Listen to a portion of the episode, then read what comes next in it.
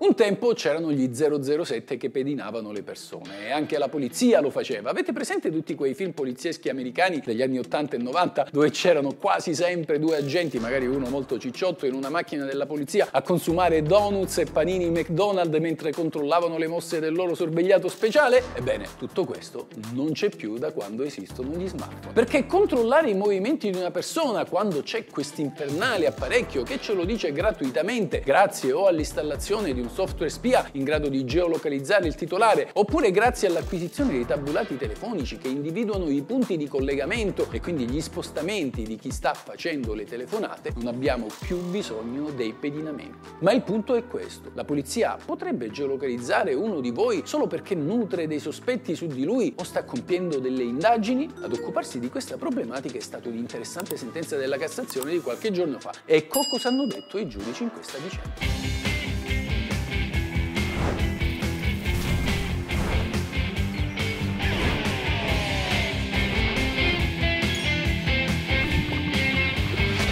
È la legge.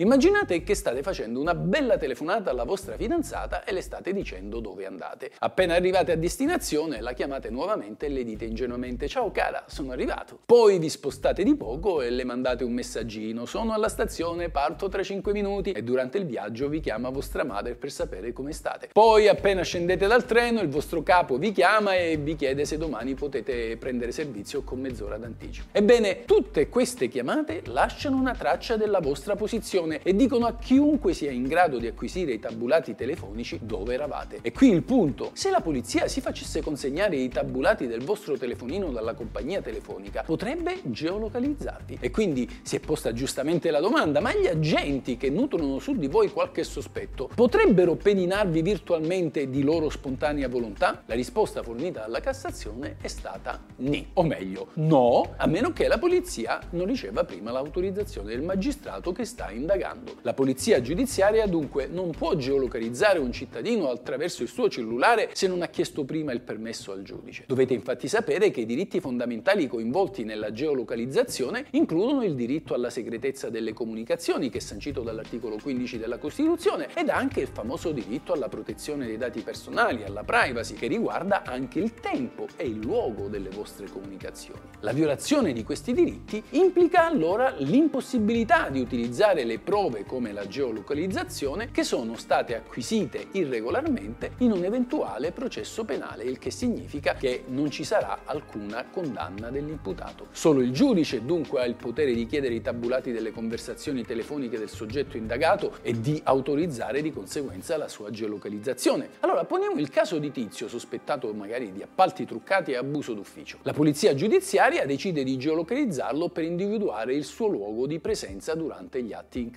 Tuttavia la geolocalizzazione avviene senza l'autorizzazione del giudice. Ciò rende le prove raccolte inutilizzabili in un processo. Infatti se la polizia giudiziaria vi geolocalizza senza l'autorizzazione del giudice, le prove raccolte sono considerate inutilizzabili e non ammissibili in processo. Quindi nel caso di Tizio le informazioni ottenute dalla geolocalizzazione non sarebbero utilizzabili per dimostrare la sua colpevolezza. Ma chi stabilisce tutto ciò? Vi ho detto che questo è stato il pensiero della Cassazione, ma attenzione, la Corte non ha fatto altro che applicare la legge, il decreto legge 132 del 2021, che stabilisce infatti che l'acquisizione dei tabulati telefonici che consentono il pedinamento elettronico deve essere sempre autorizzata con un decreto motivato dal giudice, perché questa è la legge.